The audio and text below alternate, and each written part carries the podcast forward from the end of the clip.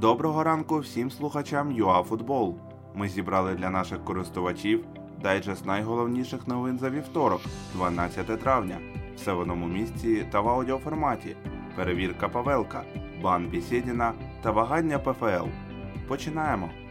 За даними AP, президент УАФ Андрій Павелко став об'єктом розслідування ФІФА та УЄФА щодо коштів, які були виділені на розвиток Національної асоціації.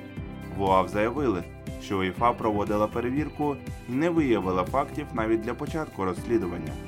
Згідно із розслідуванням ФІФА, воно стосувалося публічної підтримки хорватських футболістів зі сторони Андрія Павелка. Більшість клубів першої ліги не хочуть відновлювати сезон. Якщо раніше розглядався варіант міні-турніру між шістьма першими командами, щоб визначити тих, хто підвищиться у класі, то зараз готові грати тільки три клуби: Агробізнес, Волинь та Металіст 1925. Президент ПФЛ Сергій Макаров анонсував, що наприкінці тижня відбудеться відеоконференція, на якій рішення буде прийнято.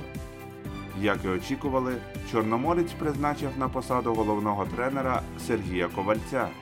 Він змінив на посту Остапа Маркевича, який залишив Одесу через фінансові проблеми клубу. Ковалець виступав за моряків у сезоні 96-97 в якості гравця, а з 2015 по 2018 за команду грав його син Кирило. В УЄФА повідомили, що відсторонення форварда Динамо Артема Бісєдіна від футболу через вживання допінгу вже в дії. У Союзі очікували, що київський клуб чи сам гравець подаватимуть апеляцію, проте ані Артем, ані Динамо цього не зробили. Дискваліфікація Бісєдіна триватиме до 19 грудня. Це були всі актуальні новини за вівторок, 12 травня. Залишайтеся вдома та в курсі трендів спорту номер 1 разом із ЮАФутбол. Бережіть себе і своїх близьких.